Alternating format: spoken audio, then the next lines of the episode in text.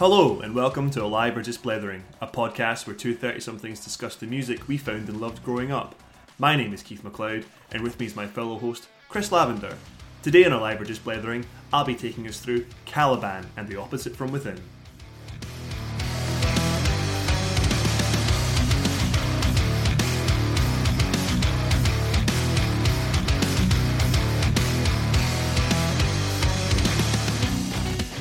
Good evening, Keith. How are you doing today? Oh, uh, g- guten Nacht! Oh, yes. Guten Nacht, love! Very good. You know? Yeah, for today's topic. Yeah. Absolutely, I've probably butchered that pronunciation, but given that we're discussing a German band, I, although I don't know if that's like, is that a goodbye? Is that like, are you wishing someone good night? Or can you say guten Nacht, like, as in just like a normal evening?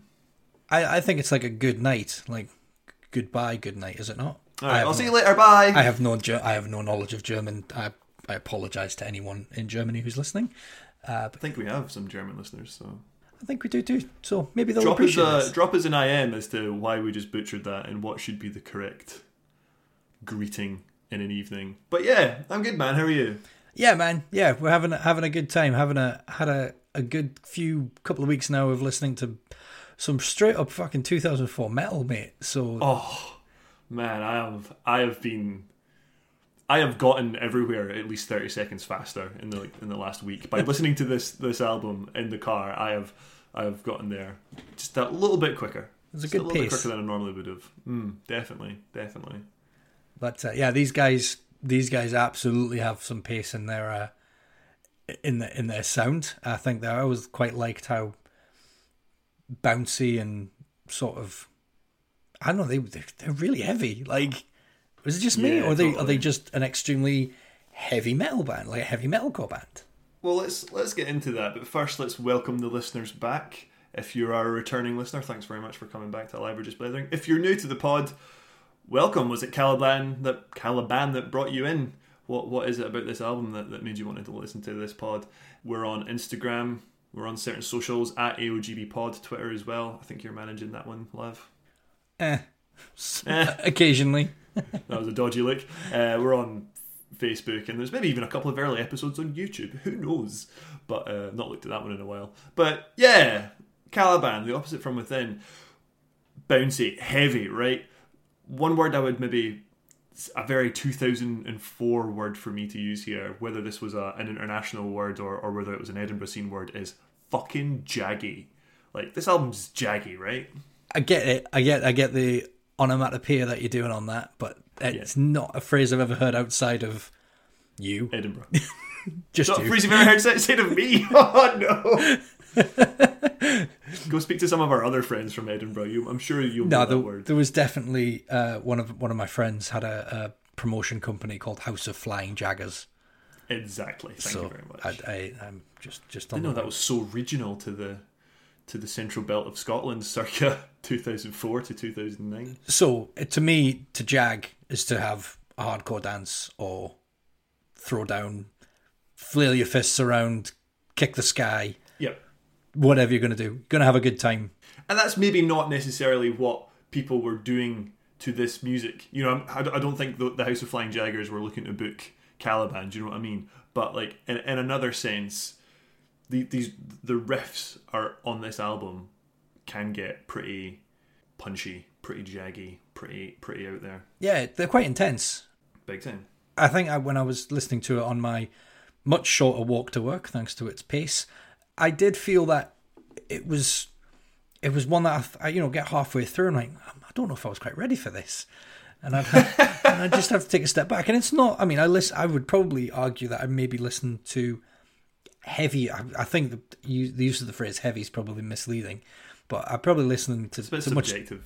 yeah, I've, I've listened to much heavier music, but this is a very dark metalcore. Yes. If that's a, a fair phrase for it. And I, I, I don't know what it comes down to because it's going to come up throughout these throughout today's conversation.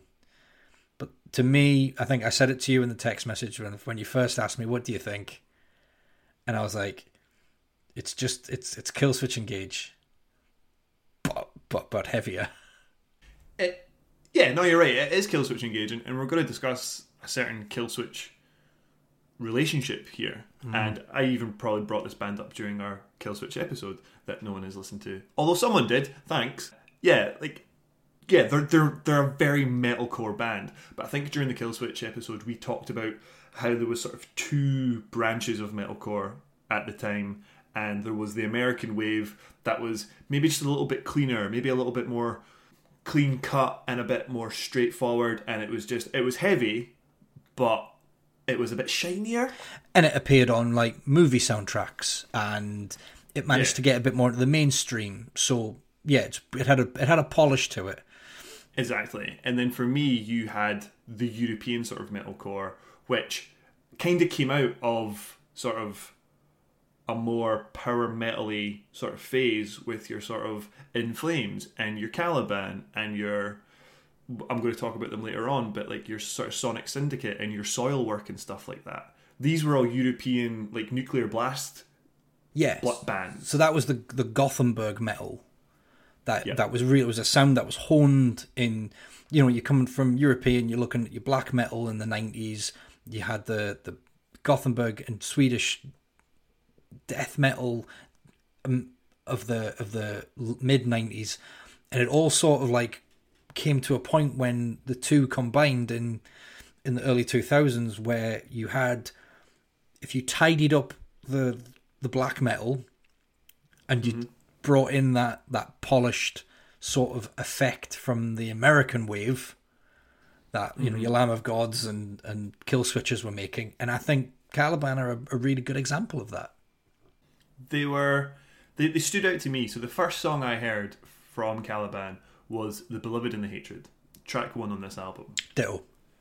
right they had a there there, there was a video for this i can't find it online I remember seeing it too. Uh, it was on.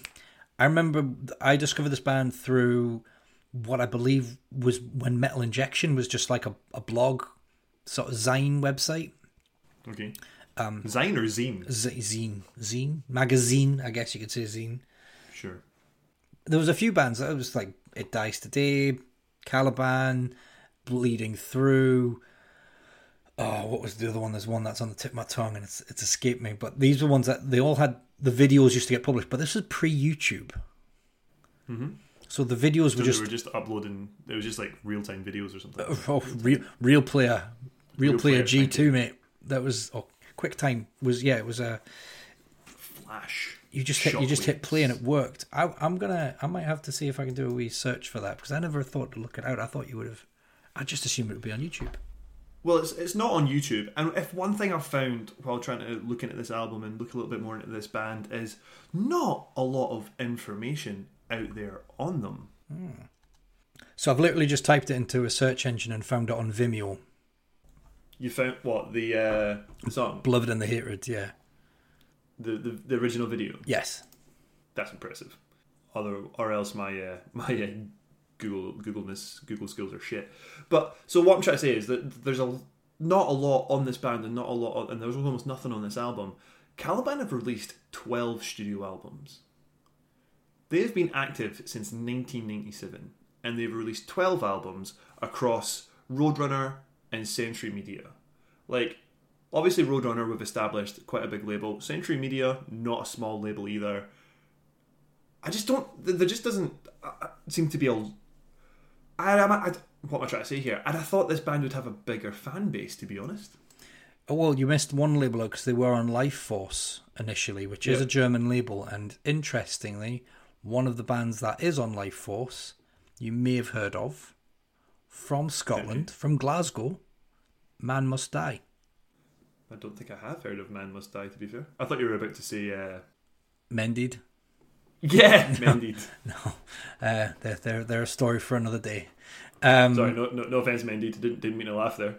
but no, they, they were they were a Glasgow uh, metal band that, that actually kind of you know did all right for themselves. Uh, they they carried on and, and, and forged through, but they started with Life Force, which is a German label, and then they went to Roadrunner, which huh, mixed feelings on Roadrunner now after starting the podcast. To be honest, Oh yeah, sure now, but they released Opposite from Within, Undying Darkness, and The Awakening on Roadrunner.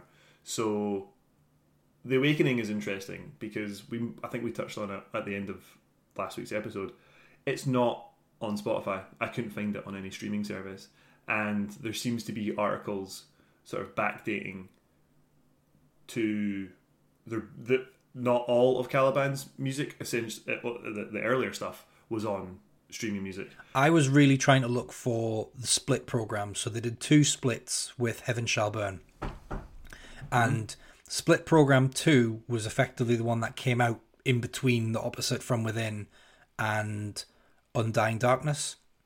Right. And I think it's, the song's called The Revenge, and it is one of the best Caliban songs that they ever recorded.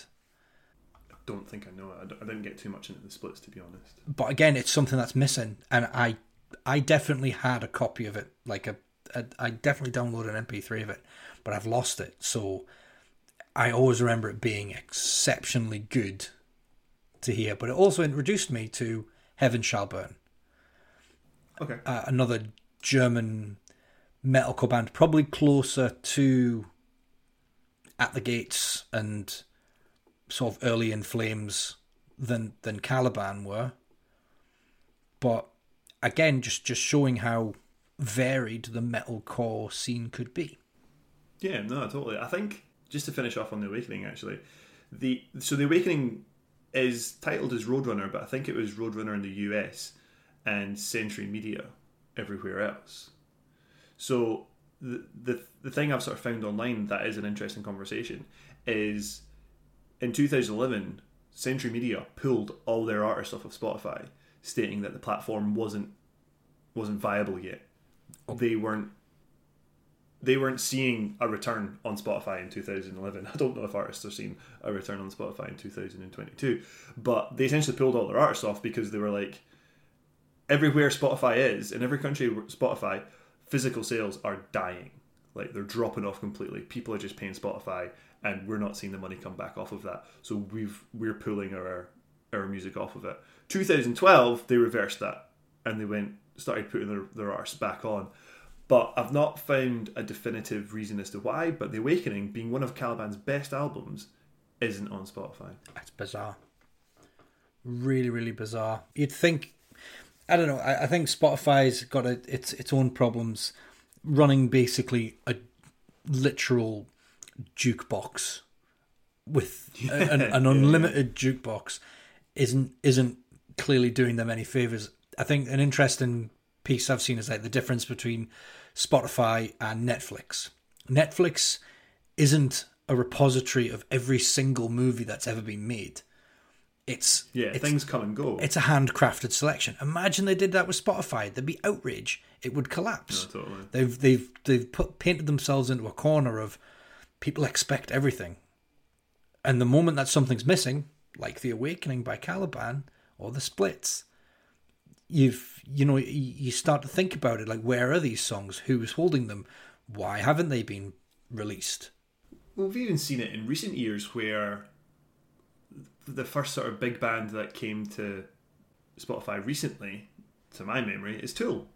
Yes, they made a big deal about them releasing their songs onto uh, I mean, what? Tool have only been on Spotify for two, three years? it was before the release. It was like about a, a was it a year or a few months before the release of Fear Inoculum. They they made a point of getting them all out there, and Let's find out. it was quite interesting because if if like me you'd acquired your tool through various download mediums, uh, the volumes were all over the place. the The quality was iffy Oh, yeah. um, to say the least. I think I had a version of Sober or Undertow, and it, it may as well have been recorded on a dictaphone next to a radio. You mean you didn't uh, you didn't listen to Tool uh, when they came onto the streaming services in 2018 on Tidal, your favorite streaming service? Oh, don't want to talk about Tidal. It's a podcast. You have to talk about Tidal. Tidal, well, Tidal, the world's biggest fucking con. Yeah. Yeah, that you enjoyed No, for a brief while because for a very for a very brief time because you got a free trial. I got a free trial and I was like, oh, this isn't bad. It's a good app. The app is. I've I've experienced. I've now experienced the four. I've experienced four different streaming. Five. Sorry, Six. there are six. Any more? Any more? I'm there? just thinking. I'm, I'm actually adding to them. So I've tried Amazon's right. shite. Okay. I've tried I mean, what? Just just the app or like the, the music experience? the the app experience, All right. So we're we're rating apps here. and that's what it's come down because the, the selection is largely the same. Yeah. Amazon's app is crap because it's it's got no like Spotify Connect type thing. So if I wanted to stream it to a Chromecast, Right. it doesn't do it. Another one I tried that's probably the smallest of the lot of them is called Qobuz. Never heard of it. The best looking and res- most responsive app of the lot of them, but also the smallest Oh, library. Uh-huh. Apple, Apple Music. That's it. It's just Music. Boo. Yeah, it's a big, mean, big boo from me. Apple gives you you too. Well, they did do that to me. That happened to me. They, I, it appeared on my phone, and I had to download and install some dodgy app to remove it. Yeah, I didn't like Apple's because same sort of similar story to the Amazon one. It's very um, walled garden when it comes to streaming it off device. So it, it, you have to have something that is Apple AirPlay compatible. Yeah. Well, that's Apple to a T, though, isn't isn't it? Oh, to, to a T, absolutely to a T. And the annoying thing with Apple is they they give you lossless audio, but you can only listen on a device which.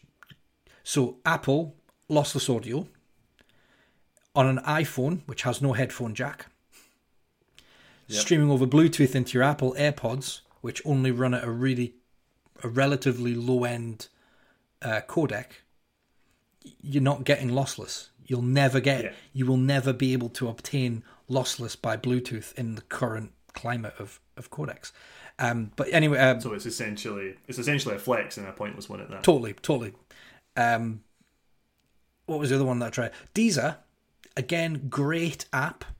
One I have been tempted to go back to on multiple occasions because you do get lossless, but also it's it and it does have uh, good sort of Chromecast abilities. Mm-hmm. Similar to Spotify, but there are tracks missing. oh no. I was listening to George Benson did a li- he did a live album. Honestly, thought you were going to go with George Bush there. I wish no George Benson, uh, bluesy sort of funk soul guitarist, and again just three tracks from an album was on. Yeah, it's a bit shit. Spotify clearly has the the the chops to have. Is the market leader? Yeah. It's the market leader for a reason. Everything is on there. If it's not on Spotify, it's not worth being somewhere.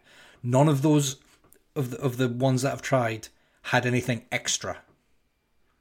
yeah. Um, and the problem with Tidal is not specifically Tidal. It's something called MQA, Master Quality Audio. Oh boy, we are losing people. Yep. I wonder if they're I wonder if they're glazing over here. Just type. if just like, if "Nah, anyone wants to learn about, if anyone wants to learn about MQA, just type in Golden Sound MQA into YouTube, and he does a I'm loving it. much better uh, takedown of of that service and that scam that is MQA. But anyway, I assume we are on all of those services, except maybe Tidal. We're definitely on Deezer. We're definitely on Apple Music. We're definitely on Amazon, definitely on Amazon and and of course Spotify. Spotify. Uh, yeah, I think I don't think and Tidal do podcasts. I mean, as we're shitting on the apps, we're saying, "Hey, we're on those guys as well." But yeah, no, totally. But we're definitely on we're definitely on Deezer. That one was an additional one that we picked up from our very first. Whoever we signed up for the first time had different I've forgotten the relationships to the one we then moved to by the second episode. Um, the first, I don't know, peek behind the curtain here for the, the very when we first started doing the podcast, whichever distributor, I don't know what you want to call it, whatever service Yeah, host, host host, we picked hosting service. would only allow us to upload five hours every like 90 days or something. We totally didn't know that until we'd realized, and you know, we didn't know that when we signed up. And then we started uploading the EPIs, and then you know, I think we got two in, and we were like, "Oh crap! There's, we've got a, there's, we've got a limit here." There's a cap here. So we found Yeah, so we found Anchor, which is basically a spin-off from Spotify, and they had different um, relationships with the these streaming services. So we got even more, which is how we're on like 11 platforms or something stupid. Um, so yeah, check us out in all of them. But Caliban, Yeah. you were you touched on something earlier that that was one of my drawing points. Like, I don't think it's fair to to say these guys are. It's just Killswitch but heavier. I know that's not what you're stating outright, but it's fair to compare them to Killswitch. They are a very similar genre of metalcore, etc. But it's something you said about it, them just being like that little bit darker Yeah. you know, just a little bit darker, that little bit heavier. This album, 2004, gritty as fuck. Like it's, I think that's what attracted me to to the band. Like as soon as I heard the Beloved and the Hatred, I was like, I am in. Where is this going? Right, bit of a weird start. You know, like the like the kombucha, kombucha, kombucha meme of the girl. She's just kind of like, but in reverse. Do you know what I mean? Where she's like, hmm, is that okay? Hmm, no, I don't like it. Where at the you know at the beginning, I'm like, hmm, do I like this? Yes, this is fucking awesome. Like, as that continues, yeah, I think it's I think it's tremendous. And then for the rest of this album, I'm just sold. Th- There's just it's got everything that 2004 Keith loved. It's got riffs for days, beatdowns for days, breakdowns for days, discords for days. The thing double kicks itself into oblivion. I just love it. I think that the the the real defining sort of thing gives gives it that darkness. Might be the thing that is probably one of my least favorite parts of of the whole band is actually the vocals. The vocals have got a very strained. You use the word gritty. They've got a, a strained sort of stretch to them, which just I don't know. Sometimes it works super effectively, and hmm. sometimes it's just a little bit too far. It's, it's again, it's, if, if you think of things going full circle, and it's just if it inches a little bit too far, it just goes too far for me. But it, it's, it definitely gives them a unique sound, which if we go and put in our minds back to 2004, bands like this were a dime a dozen, Yeah, and and this really separated them from from that. I think it's what made them definitely stand out ultimately in the end. Andy Dörner is the the vocalist, and I, sort of see what you're saying. I, I do like his vocals, but he is very harsh. Yeah, He's got a very brash scream, but he does. He, I think he does a range of like aggressive vocals. He's got a straightforward scream. There's like a couple of like throat swells and stuff like that in there, and like he, he's got like a really high scream, and then he's got like a pretty mean growl as well. So like quite a diverse metal screamer, if, if you want to call that. I think I, I initially, when I first heard, heard the album, I did struggle a little bit with the clean vocals. Denis Schmidt, the guitarist, also does the clean vocals. I think he relied a little bit on autotune.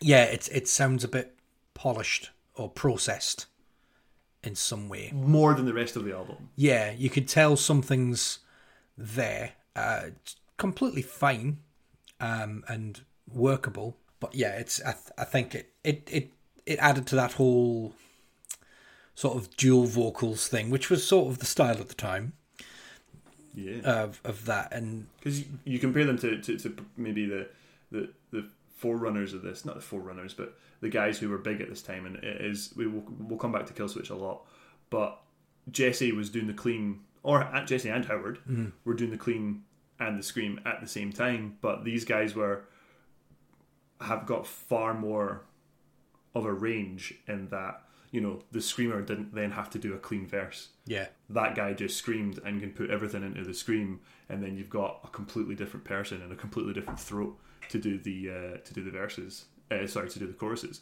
So Yeah. yeah, it's it's it's it's by no means a perfect album. I'm not I'm not going to give it that, but it, it just everything about it, I was very much loving. interesting to see since this album was recorded since this album was released in 2004 the only personnel change was the bassist Yeah, and that's and i think that again we, we talk about this probably in in most episodes is is a, a good sign of a band with staying power is a band that just Yep. sta sticks together for the large part for them for themselves and i was stunned genuinely stunned to see not only that they've made albums into the early 2000s but right up till like literally May 2021. They've got one that's they've named an album that's due for release in 2022. uh, mental. Like the guys are clearly smashing it out and working their asses off to make this, uh, you know, a, a viable project. That's really good of them. 12 albums, man. How many other bands do you know that have been around since 1997 and have done 12 albums and have largely been the same lineup since 2004, 2005? Like, uh, Uh, this is what I mean. I don't think Caliban get enough credit. In fairness, I sort of did haven't I did drop off of them. I've not really stuck with their their their newest albums. Definitely their their later stuff. The the Awakening we've sort of mentioned was a phenomenal album. Just to while we're still talking about the Awakening, though, it was recorded on in America. It was meant to be released on Abacus Recordings, mm-hmm. and they were going they were merging with they merged with Century Media. So there's clearly some ownership dispute. This was recorded in the beginning of 2007 and it got released in October in the States. So clearly, the, the, the Awakenings release wasn't a, a smooth one by the looks of things. Yeah, yeah, potentially it was delayed in the US, but it was it came out in May in Germany and the UK. Yeah, and I suppose to maybe touch back on the the Spotify thing, I'm assuming the Awakening isn't there because of some form of ownership dispute. Century Media have a history of not wanting stuff on Spotify. They've presumably ditched that and have got all their shit on Spotify. But why the Awakening isn't there is a fucking crime. Yes, no, I agree. But yeah, so so so I came came into Caliban on the opposite from within. I thought Undying Darkness was a strange one. It was way more. I think I found it a lot flatter, like a lot less energy, a lot less sort of you know, we were talking like how much Opposite from Within just just just goes, just just riffs and, and everything. I thought mm-hmm. Undying Darkness was a bit of a, a, slower album. Then of course they come back with the Awakening, and it's sort of Say Hello to Tragedy. I thought was cool. I Am Nemesis. This is where we start to. This is where I start to lose them a little bit. I Am Nemesis. I remember just being fine, and then Ghost Empire. Ghost Empire to me was like an absolutely generic metalcore album. Mm. So to go from what I heard of the opposite from within, which just blew my mind and was something completely different, to then, you know, 2000, 10 years later, 2014 and Ghost Empire, I was just a bit like, meh, meh. Maybe, maybe I've maybe I've I've ran my course with these guys.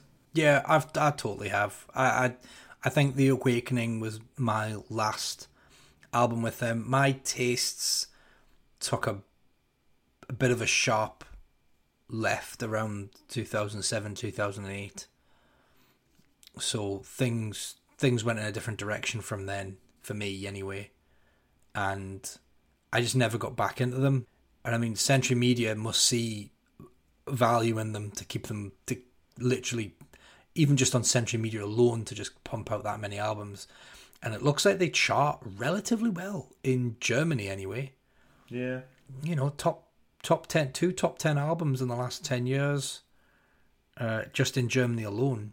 I mean, they've gone every. Opposite, so, Opposite from Within wasn't their first album. Their first release was in 99, A Small Boy and a Grey Heaven. Yeah. Then they've got Vent on Life Force 2001. Shadow Hearts, I think, was their first full length album, 2003 on Life Force. That's 2003. 2004 Opposite from Within, then 2006, 2007, 2009, 2012. It's pretty. You know, these guys are averaging every two, two and a half years. Pretty relentless. Full length albums. Yeah. And this, and then like then there's also there's the EPs and the splits. There was the Caliban EP in '98, Coverfield in 2011. Which did you did you listen to that no, last time? No, I didn't. Coverfield has an absolutely brilliant version of Sonne. Rammstein song. Oh yeah, you mentioned that. I was meant to listen to it. Goodness. Yeah, and then you got the split programs, which was 2000 and 2005. So there's always been something. They're clearly just they're a hard-working band uh, by the by the by the looks of things. What was your so here I'm sitting here like this album's amazing. It totally blows my mind. Every song's a jam. Blah blah blah blah. What what's what's your sort of general opinion of Caliban. Like if you look at their look at the Spotify, there's not a lot of plays. They're in the they're in the hundreds of thousands of plays, which is fair, but they're not they're not as there's there's very few million plays and stuff like that, especially on the older stuff. I do find them to be a bit generic in places. I I don't have. I do enjoy listening to uh, the opposite from within. I did find myself getting to about maybe track five and feeling like this is getting a bit a bit boring, a bit dull. And then one of my favorite tracks comes on. I'm like, oh, good, and that brings me back up again. And then there's like another kind of lull within it, and it's not a lull that the tracks are bad by any means, but they just seem to blend into one another a little bit. And I, I find that Yeah. their albums afterwards probably had the same sort of feeling. They'd have one or two really, really standout tracks. They wouldn't necessarily have any bad tracks, like skippable moments, easy to put on in the like at a party or on a walk or on the, on the bus, whatever. Mm-hmm. But it, when you when you're listening, when you're actually listening to it, it's a bit like, all right, right, we've got that riff again, and then it's just trying to sort of weed it out. And I, and I think it was just listening there again. It's like I, I've, I've had it on for like five tracks, and I'd, it'd become background sound. And then a song comes on, and it's like, oh, hold on a minute, and it's like you, you know, it's like a deer in the headlights. You get you, just a moment. It's like there we go. So they've got some brilliant moments within relatively generic sounding, and I think that's kind of maybe maybe they just need to release maybe less. I don't know. maybe calm, calm down, boys. calm down. Just release one or two uh, albums a decade, and you might find that the albums you release are absolutely always full of bangers. Um, Not unfair to say. I I do get what you're saying with with this album. Sort of, you you, you kind of can lose yourself a little bit after sort of five six tracks. It, it it can the songs can bleed into each other. I think I was I was definitely giving this album a bit more attention than I maybe normally would had I just decided to put it on. And I'm hearing things in songs that I've maybe not heard in a few years before. I haven't listened to this album in years, but it was an absolute staple for me, 2004, 2005. And so you're you've got songs like sort of seven and eight, certainly, uh, certainly, corpses bleed cold and my little secret. Sort of bring the tempo down a little bit. They're a little bit slower. They're a little bit they're less they're sort of, sort of they're, they're they're less all about the riff they've got quieter moments and stuff like that My Little Secret is probably the one of the weakest moments for the second vocals as well. I don't I don't like his uh the when the clean vocals come in for the chorus. Right. And that and the guitar it's like the song stops and changes tempo too too suddenly it doesn't blend well. right okay. Uh, yeah, that's probably one of the weakest songs. yeah the, sorry the, so the vocal line is here is my little secret Yeah. Stand back or i will kill or something like that yeah it's um the clean vocals definitely took me the longest to get into Mm-hmm. it, it, it's a bit of a strange one and I, I think i always wondered like why they so so specifically sang in english? Because i'm pretty sure Sonne is the only song i've heard them s- sing in german. And maybe for a non-english speaking band you know you want to s- sing in english because maybe you will appear to appeal to a bigger market. Mm-hmm. But yeah i did there are certain songs and certain pronunciations and certain vocal lines where i'm just kind of like oh does, does are you guys pulling that off in english? Like not to shit on their ability to speak a second language Yeah. like my my german doesn't exist just like any other language like i i, I can't speak shit i'm i'm a classic english speaker but I, I, I- did always wonder, like maybe they could have mixed things up a little bit. I think on some later albums, there's one or two songs in German, but Yeah, and I must have. I I think looking at the latest album, like it's called Zeit, Zeitgeister, and I think the track titles on it are are more in German. much more in German. So if we look at like the previous album, it's got things like you know, "This is war," "Intoxicated," but then "Ich, ich blut für dich," and Oh, keep going. here's some other ones. Keep going. Get that pronunciation. Uh, tr- and then on Zeitgeister, it is all German looking words. maybe I should have listened to that album before I made that statement. But certainly up until Ghost Empire, Yeah. where I was listening to them, there there wasn't a lot of German. Oh, you're right. A lot of songs in German. Correct. Um, I do have a funny story about one of the songs off of an Undying Darkness. is is that is that I rape myself? Yeah. so Such I a was, such I a was cringe track name, I have to admit. fucking a, and actually, it's the most listened to song off of that album with two It's a decent plays. song. I'm not gonna lie. So, so this is a funny thing, right? If you're a metal fan, if you're a metal listener, you have had a conversation with someone who doesn't listen to metal, and it's along the lines of, "That stuff's depressing." oh, you can't hear what the words are saying. Uh, Like, you know, especially when fucking Slipknot were were all over the place, fucking goats. yeah, yeah. and you're just like, oh, are you a sadist? You know, all that's just just that really small minded shit, right? Undying Darkness comes out. It's the first album since The Opposite from Within, and I'm like, I'm gonna fucking buy this. So I'm at work, I'm working in retail, and I make my way over to the local HMV, and I buy the Undying Darkness. Get back to the shop I'm working in. It's like a sports shop and stuff like that. The manager, nice guy, doesn't listen to metal, right? Mm-hmm. And he's just like, oh, it's just you know, can you even hear the words? I think we put it on. I think we actually put it on in the shop. It was a quiet day. It was a weekday. He was like, I want to hear this, and he's like, you know, all the shit I've just said. Can't hear the words. You know, this is the sort of stuff that makes you want to slit your wrists. Oh, yeah. You know that we've all, we've all ha- had that Yes, statement. yeah, like, yeah. Oh, slit your wrists to this. And I'm like, nah, man, that's fucking cool and blah, blah, blah. And he's like, there's a song here called I Rape. I hadn't read the title. He's like, there's a song here called I Rape Myself. I had no defense. Like, I just couldn't come back to him. I was just like, yeah, no, that, that sounds pretty dark, doesn't it? Yeah, I raped myself. What a riff, though. It's a banger. I have to say, it's like it's one that I'm conscious of appears on my Spotify while I'm listening to it. Like I must admit, some of the stuff that I probably do listen to on Spotify. If anyone's ever looking at the friend activity thing on the right hand side, I don't think there'd be ever ever any really questions raised.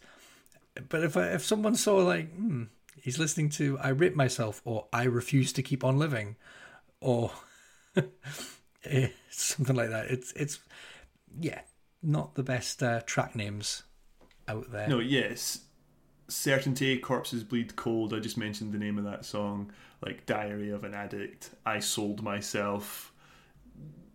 You know, definitely some some song titles there. And like, yeah, like we all get it. There's, it's an aggressive form of music, so there are darker pieces. You know, the the, the content of the music in instances will be darker. Sure, blah yeah. blah blah. We're not all singing about binge drinking and shagging at the weekend in the club and stuff like that. Do you know what I mean? So that that was just a really funny point where like I could, you know, the guy essentially shut me up. He was just kind of like, th- th- "This is music you slit your wrist to." I rape myself. I'm like, well, Yeah, that's a, yeah, no, fair enough. I get I get your point, Scott. Thanks very much. Cheers. there, there's a line there's a line cross there for sure.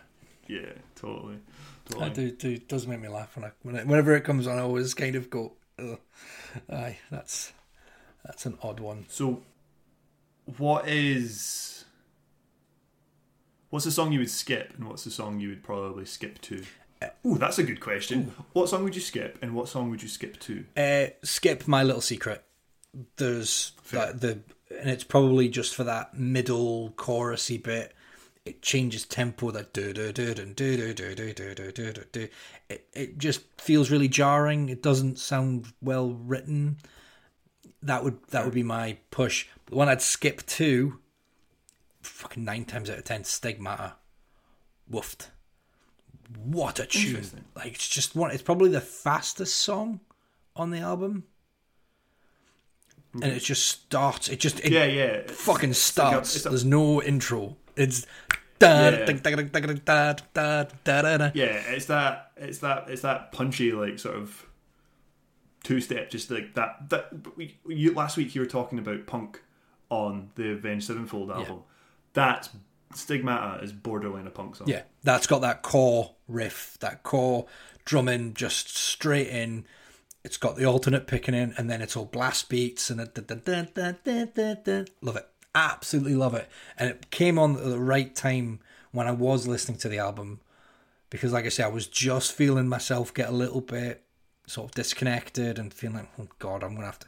I'm halfway through this album. This is this is gonna become a bit of a slog. I've I've had my fill here, and then it comes in like, oh no, there it is, and that got me right through it. Mm-hmm. Yeah, so that that would be one, and I think I mentioned it earlier. There, Salvation. I would skip to that one as well. It's got a really unique sort of pacing and sound to it, which I think really makes it stand out. They definitely try different things on the album. They're not all just straightforward, Sure. uh, just generic metalcore. Like you say, there's there's definitely moments in, in songs that stand out, and I think, like I'm saying, by seven and eight they're trying different things. I think Diary of an Addict isn't track eleven isn't necessarily one of my favorite songs, but I think when you consider the title Diary of an Addict. The sort of the journey of the song makes a little bit more sense. It starts off like really sort of atonal and fucking weird, and then just sort of has this slower but heavier, chunkier sort of progression to it that for for me sort of breaks the the faster, heavier moments. But it's always heavy in my mind. So what's yours then? What's your uh, what would you skip? What would you skip to tracks then? I'd maybe maybe a hundred suns. Like I like the song, but by the end of the album, I'm maybe a bit done with it. I'm maybe a bit a bit tired of it. Like you, you maybe could have ended on Diary of an Addict with something as something different, and you, you didn't need another sort of four minute metalcore banger. Mm. You, you could have just you, you you maybe could have left Hundred Suns for another album, but without a shadow of a doubt, the song I will always come back to on this album is track four, "Stand Up." Okay. the one like the Discord riff, the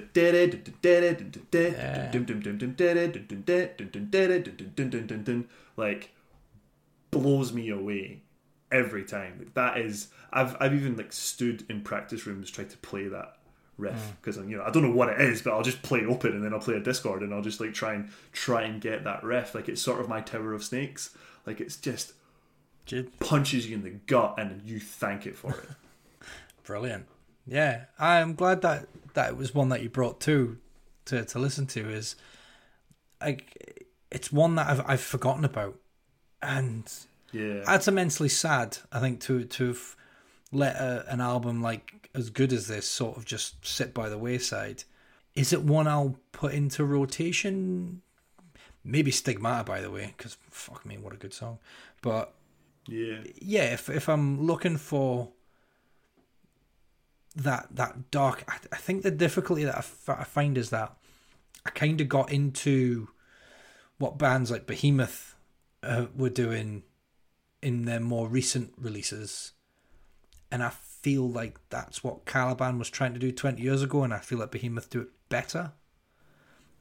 It's sort of a mix of this blackened, blackened hardcore, blackened metal.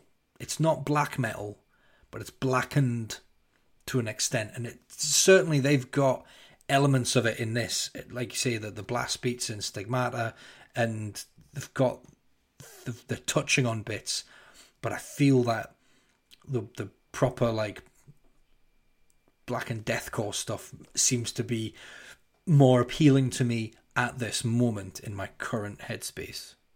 So you've got No, bands like Lorna Shore, Fit for an Autopsy, Slaughter, Slaughter to Prevail.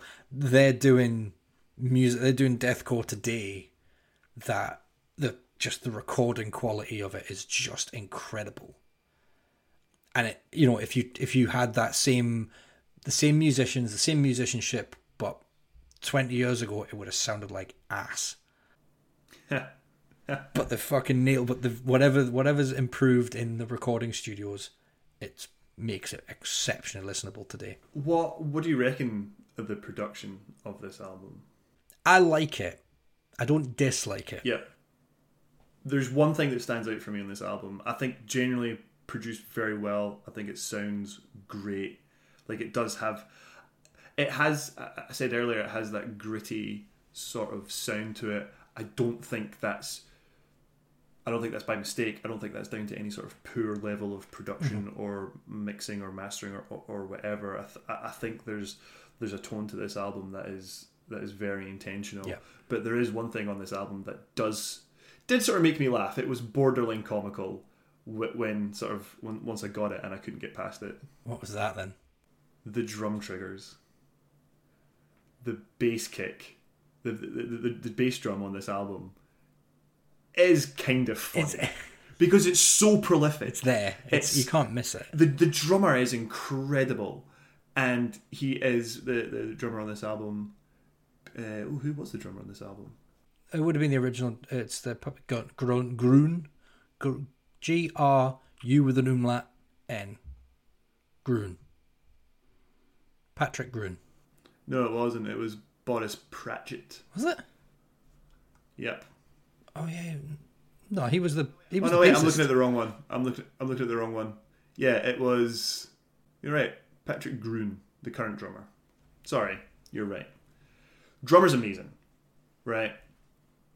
Hands down, awesome, and the the, the kicks are are incredible, prolific. But fuck me, every every beat sounds the exact same. Yeah. And that's what it's supposed to do. If you hit a drum, it's, it's supposed to be supposed to be the exact same, But- right? But to the point where it's like when it's this fast and you hear it repeated so quickly and and, and so perfect every time, like I don't know. I, I suppose at, this time in 2004, I was in a band. Our drummer had a trigger pad and triggers, and he was using them, and we sort of had a bit of experience in in the recording with triggers and stuff like that. So I, it's maybe just a piece of music production that I'm aware of, but fu- they, they, they very much stand out to me in this album. So the band that always stands out for me that had this they had this overly overly produced drum sound is probably I don't know how to, how else to describe it. Um was I'm sure it was with Blood Comes Cleansing. Who the fuck are they? Um they were just like a deathcore band from like 2005. I'm sure it was them. Okay. They're the only one that's coming to mind. It's uh, one of those bands that's got four words in the name, but the the drums just sound like a machine gun. Yeah, yeah. It's just da- da- da- da- da- da- da- da- da- da- da- da- da- da, and I'm like, that's not Yep. doesn't sound right. And with, with with with all credit to, I don't think the rest of the drums on this album sound particularly bad. I'm not even saying the the triggered bass kick sounds bad, but once I heard it, I couldn't get past it, and I did sort of. If if I focused too too long on them, I started I started to laugh. I was like, Jesus, that is. What sample did they take that from? Yeah, they found, No, they found because it that just, one. it just record. sounds like a drum machine, you know. yeah, yeah. It was it was definitely that was something that it was very easy to get wrong in the early 2000s. I think they've improved that massively in the studios in the in the last Oh. few years. I don't think you really get it anymore. Other than a sign of bad production, I don't think you really get it anymore.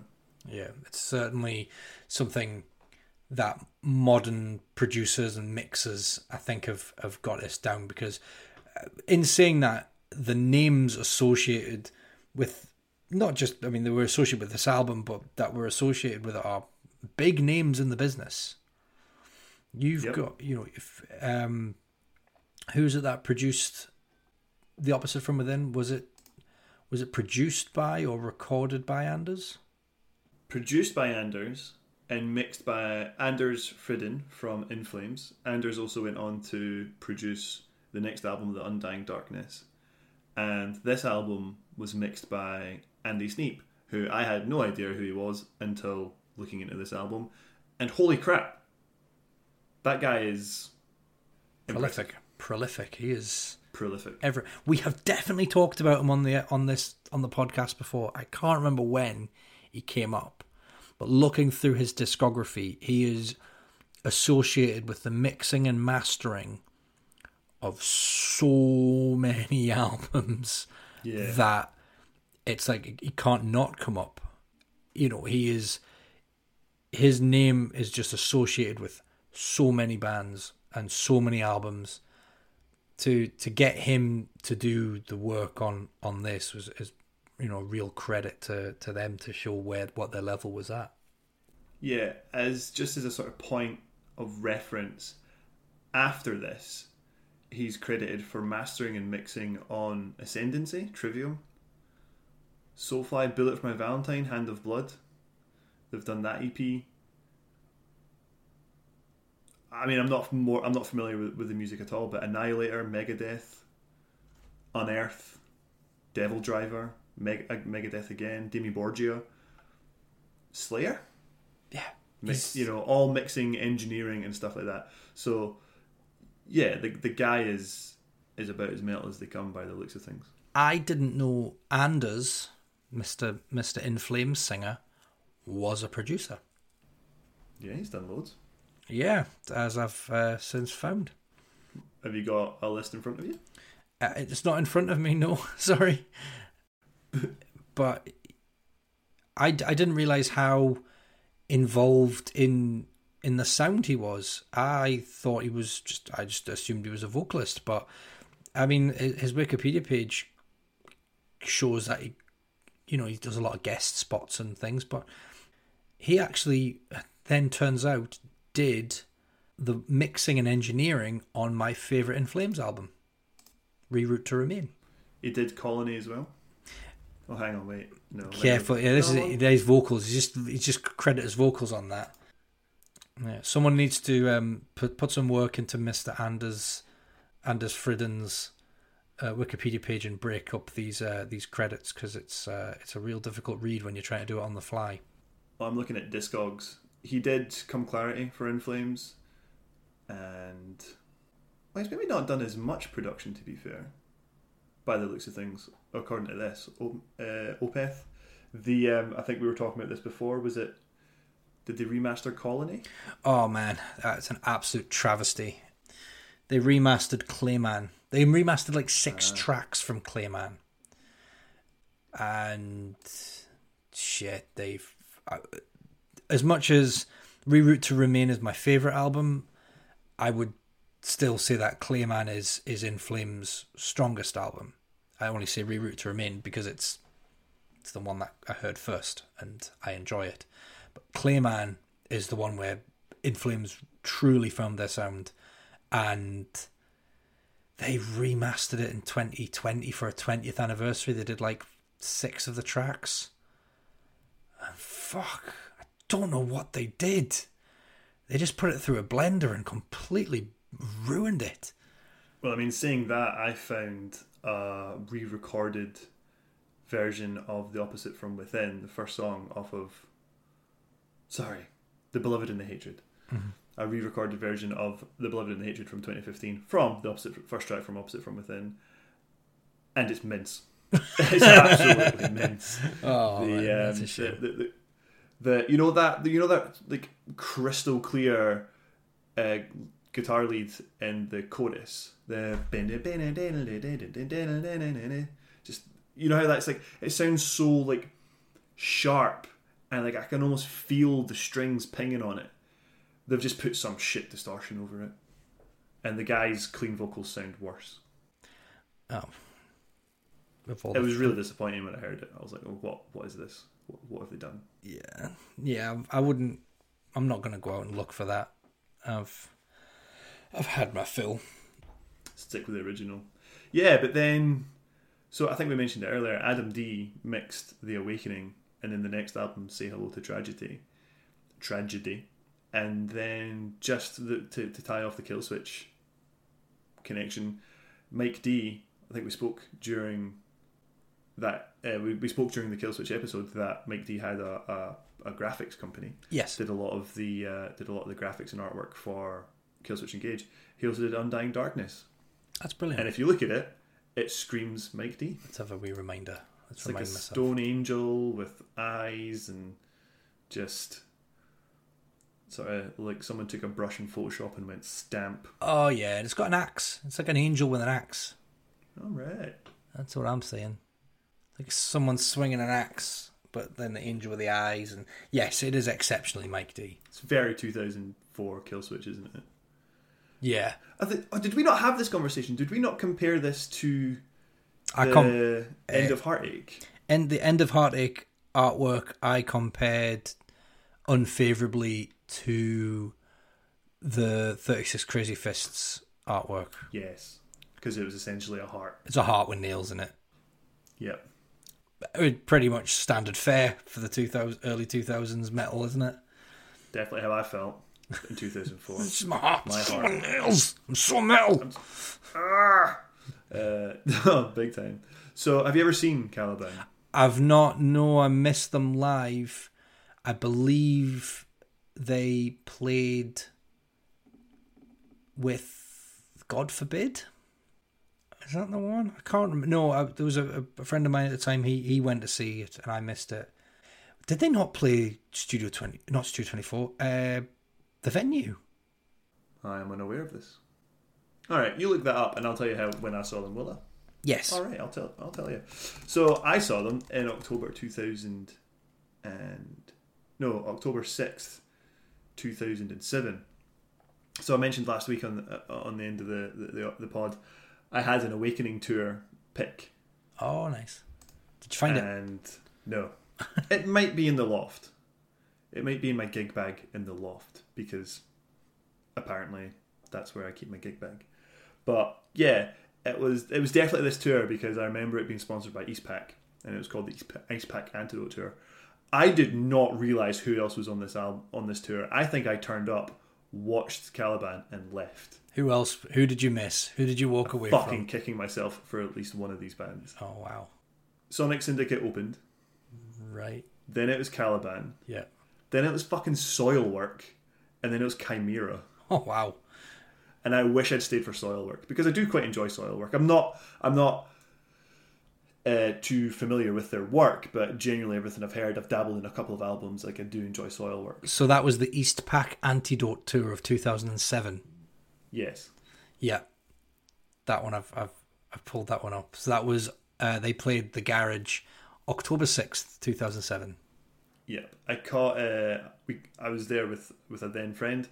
We caught Denis, the guitar, the clean vocal guitarist, in the hall, and I was just like, "Hey man, I fucking love your band. Like your band's amazing." Dude, I had no idea what I was saying to him. Like, and I, I think that it adds more weight to why they, they either he just had no idea what I was saying to him because I was an overhyped Scottish kid, like jumping him in the hall to be like, "Hey man, oh, have a good gig and that." Like, and he either didn't care, but he just didn't really look like he knew what I was saying. And I suppose that's why I'm like, "How is your English? Like, are you just singing the words, or do you actually understand what you're singing?" Ah, that could be it. I'm just looking through it now. I'm trying to find a. It's really difficult on Setlist FM to find support acts because I, I found the gig, but then you have to find the gig again, but by looking at the venue on a specific think I've seen them. I might have. and Now that I consider it, I might have seen them twice, and they might have been a support act for someone else.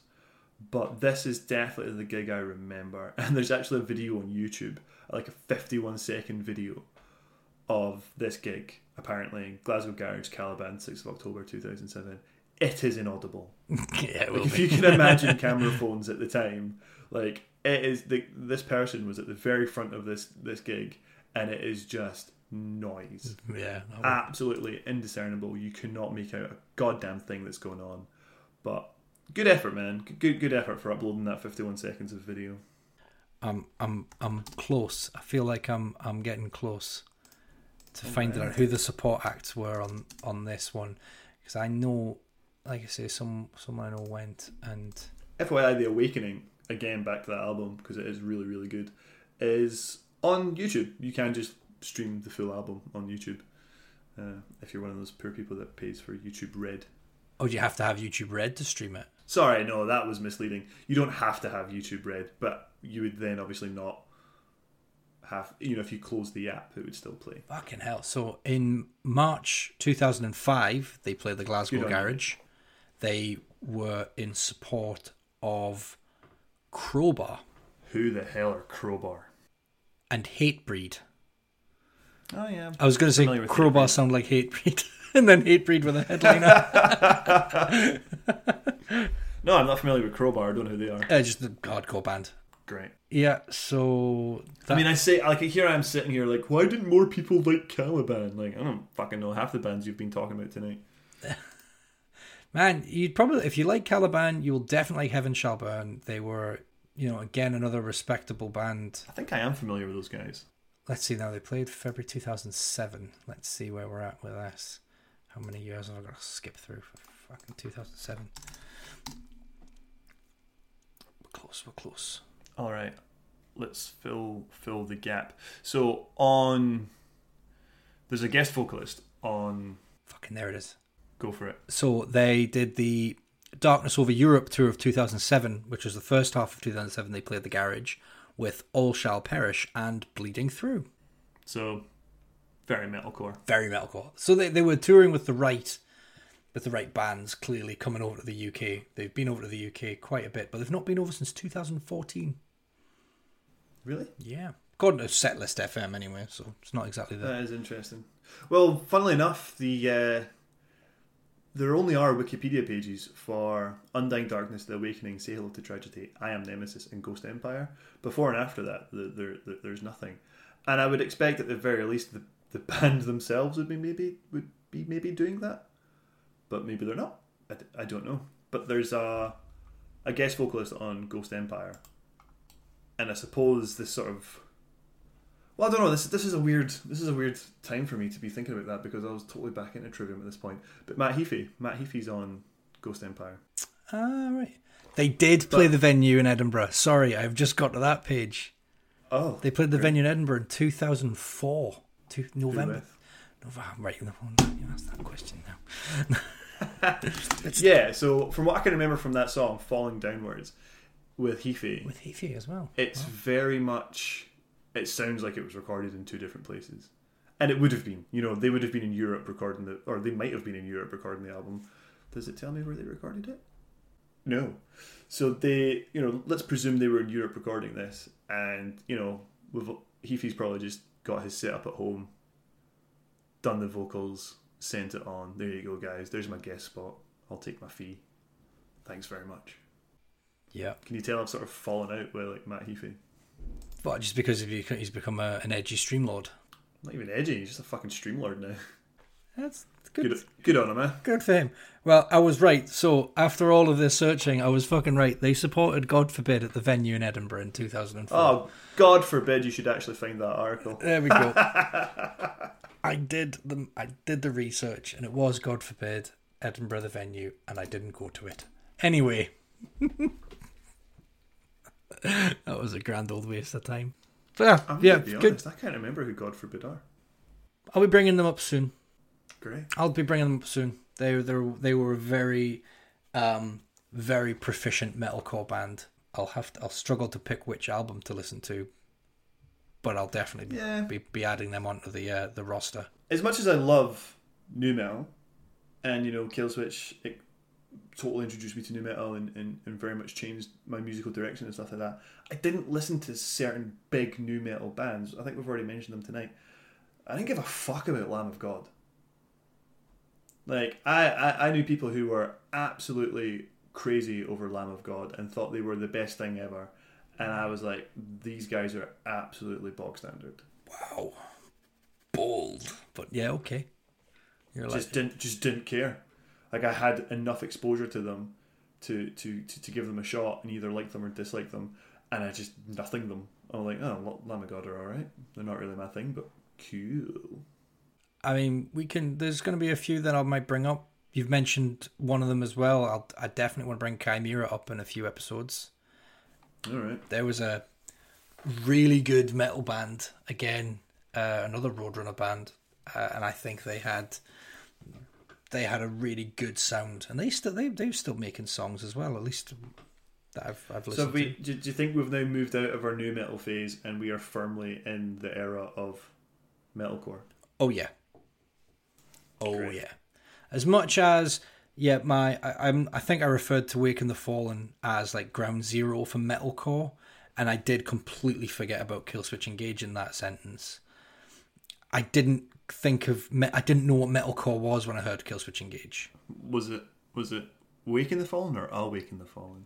Um, Awaken the Falling, Waken, Waken, There you go. Waking. No, it's Waking. It's Waking with an ing. No, it's not. It's Waken. Past tense. It's not. Waking. Waking the Fallen. God damn it. Yeah. So anyway, that that was the first time I heard something that was like I don't know that that just had all the ingredients in one place.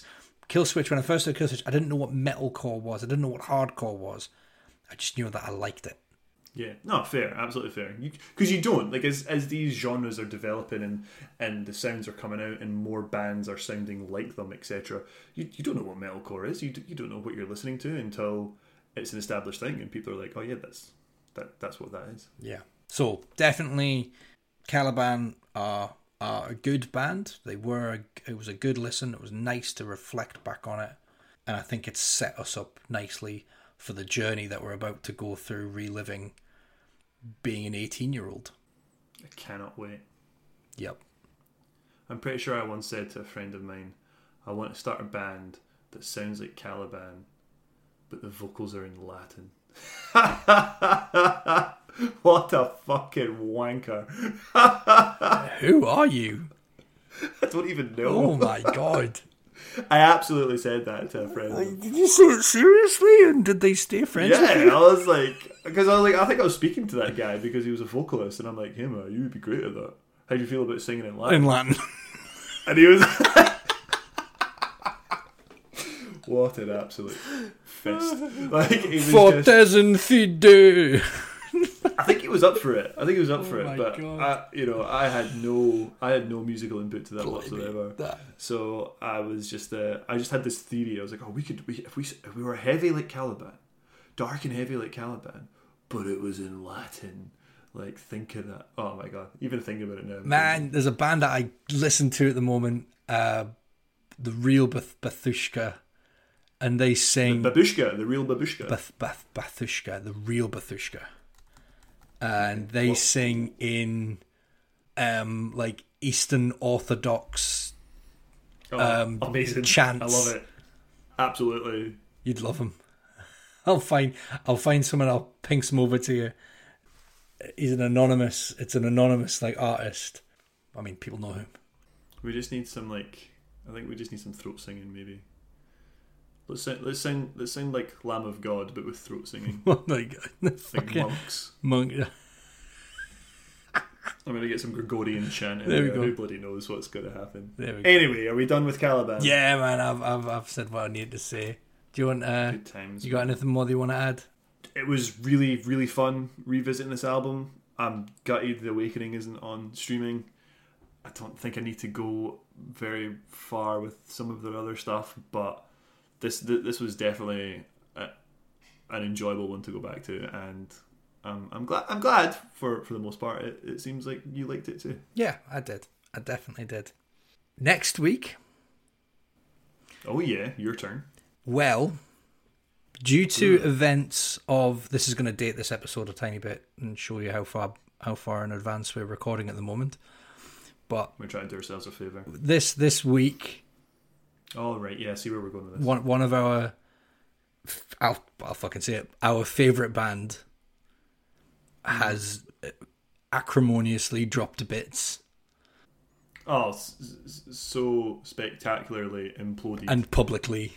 So what we're gonna do is we're gonna remember the good times, and we're just gonna talk about fucking every time I die for an hour and a bit. Fucking yes, the boys. R.I.P. Oh man, And I still don't know how I feel about it. Like I still don't know how I feel about it. Uh, we're gonna have a special guest on for it. We're gonna be talking about just fucking every time I die. I'm not gonna name a single album. We're just gonna talk about their influences on us, what impact they've left on us, and just how brilliant it was to exist in the same time that they did. We're just gonna have a right greet. Yeah, We're just gonna get proper sad. There might even just be like a couple of beers, you know, pouring one out for the boys. We'll get my carpet all soggy, and we'll just have a proper fucking weep. Oh, I'm fucking devastated. I was meant to go and one s- of the best bands. I was meant to see them on February first. I was so I was so in between getting tickets, and it's not like I'm glad I didn't. You know what I mean? Like, it I'm would make a difference. You'd get your money back, but I know, but like at the same time, like oh fucking hell, it's just it's a proper shitter. absolute shitter is the right word for it. All right, So yeah, we're going to talk about every time I die next week. great, love that band. Can't wait. I loved that band. I love that band. Anyway, Keith, do you want to take us home? I was afraid you were going to say that because I, I can't remember the, the sign off. Thanks, because I've not done it in about three months. Thanks everyone for listening. This has been Alive or Just Blethering. If you want to shoot over to our socials, like I said at the beginning, uh, Alive at AOGB Pod, give us a shout. Tell us what you thought about the opposite from within. Maybe even give us a recommendation if if if, if you've been sitting there thinking I really want them to cover Caliban and, and you and your friend were, were total Caliban heads. Then chuck us over and, and see see what they think. And yeah, next week on Alive or Just Blethering, Lav and I will cry ourselves through every time I die. You got me right where you wanted me. So what do we do? Can't wait. I've just got I've just got a map change in my head. now. Oh, ah. oh it's gonna be a hard Good night. Good night.